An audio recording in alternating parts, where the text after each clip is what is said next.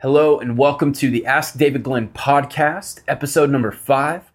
Changing it up a little bit, we're going to be offering video, audio from within the website, subscriptions through iTunes, and uh, the new David Glenn YouTube channel. For those of you guys who know me from the Pro Audio Files, rest assured everything is great. All of my videos are still going to be hosted over on the Pro Audio Files YouTube channel. This is just going to be a more uh, exclusive, private way for me to answer Q and A. I get a lot of emails, and so I'm going to be taking them and uh, and answering them through the YouTube channel here at David Glenn Recording, uh, so that I can give exclusive videos to subscribers and that kind of stuff as well. So.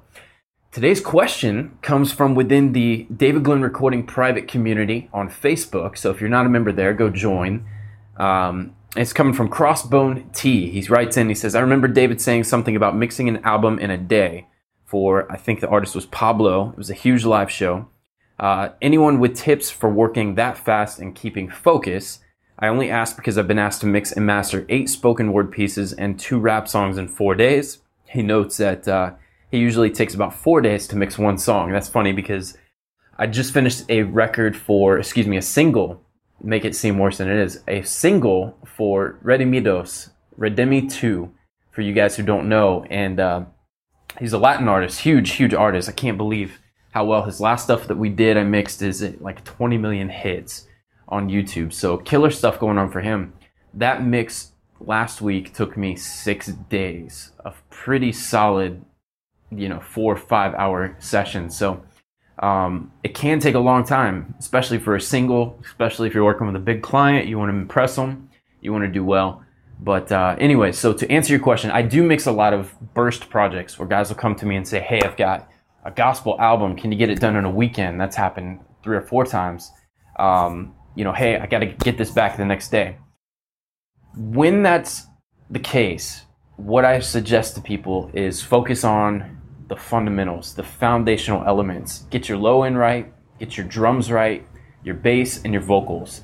The rest of the stuff you could probably push up and use parallel compression. The top down approach, that becomes all the more important when you've got to mix quick, is to get uh, to achieve results quickly. And I think that top down mixing is a great way to do that.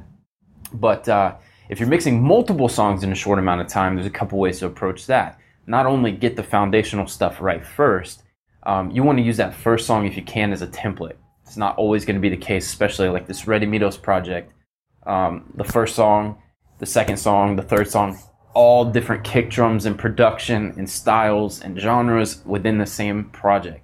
It, that's a nightmare when you're uh, trying to work quickly. So um, hopefully it's a project where the production is somewhat similar. The vocals were recorded in the same studio on the same mic. They at least get you a head start save as, import session data, all kinds of ways that you can work to speed up your process uh, in that regard. All right, so in closing, I want to take a look at uh, some of the comments in the Facebook group about uh, Crossbone T's question. And we had my man Sean Donahue said, That's great advice. I was wondering the same thing. Uh, if it has different instrumentations and different tracks, do you still do this and just start over on the new tracks? Well, um, what you want to do is if they're different, you want to try to take as much as you can from the original session. So uh, the vocal may be a good starting place at least with the compression settings and whatnot. If it's a different vocalist, you kind of got to start at ground zero. However, um, there's another comment in here from, uh, let me get the name correct. We had uh, Dave Roth, and he said, This may sound obvious, but practice mixing faster.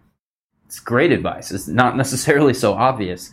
For a lot of us, we overthink things, but um, get you your vocal chain set up for me. I know that uh, a lot of you guys have my courses and you've seen the mix series, and you know that I've got my lead track with a parallel compression that feeds to a lead vocal level.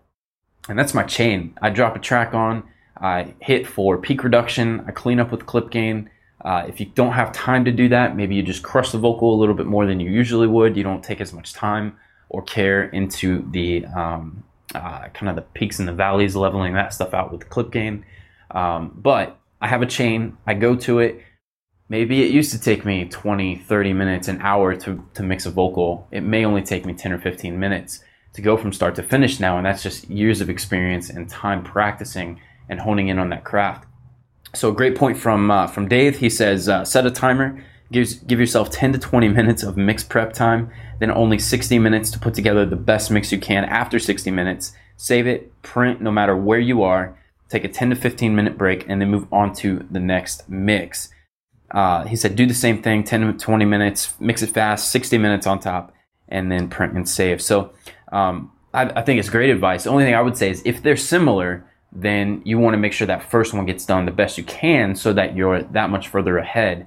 But if they're all different, that's great advice, and uh, and I stand behind that. So, uh, my man Clayton says it's all about creating a template for the different styles and then adjust accordingly. A lot of you guys know I have the same mix template for all styles, and then I just have different options for um, you know my go-to settings. So for drums, I may do parallel compression on the kick or on the snare, or a lot of stuff nowadays. I'm just doing um, kind of a top-down parallel compression on the drum bus. So um, if I want more from the kick, the parallel compression chain is in my template. It's inactive, and if I want to just make that active and go for it, I can.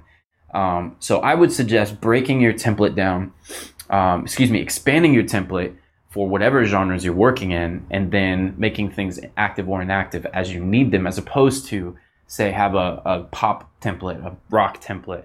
I would say more so you're going to be better off um, taking those multiple concepts and putting them inside one template but still a good thought. And uh, my man Sam was answering some questions, so I want to give a shout out to him. For those of you guys that don't know, uh, Samuel is my assistant, so he handles most of my emails. He's going to be sorting most of these questions. If you want to see your question featured on an Ask David Glenn podcast, submit your question to david at davidglennrecording.com. Glenn has two N's, and uh, just put in the subject line Ask David Glenn question, and we'll put it in the folder. I'll sort through those. I'll be picking questions as much as possible. I'm almost trying to commit to a daily podcast and then I'll send like a weekly blast once a week so you can see which questions were, were asked and, and answered. But tons more to come from David Glenn Recording. Please like, subscribe if you haven't done so yet. If you're new to the channel, go to davidglennrecording.com, sign up for the mailing list. You're going to get a ton of free stuff, free multi tracks. I'm about to add some multi tracks. Uh, so if you're watching this back, there's probably three or four different sets at this point uh, multiple tutorial courses that are exclusive to the mailing list, um, a whole slew of impulse responses that, uh, and if you don't know what those are, I explained that in the first email. Those were recorded by my man Joe Salyers, so give a shout out to him. And uh, just tons of great stuff in that. It's all free, davidglennrecording.com. And uh, look forward to talking to you guys as bugs fly in my face here. Many more to come, and uh, we'll see you in the next one.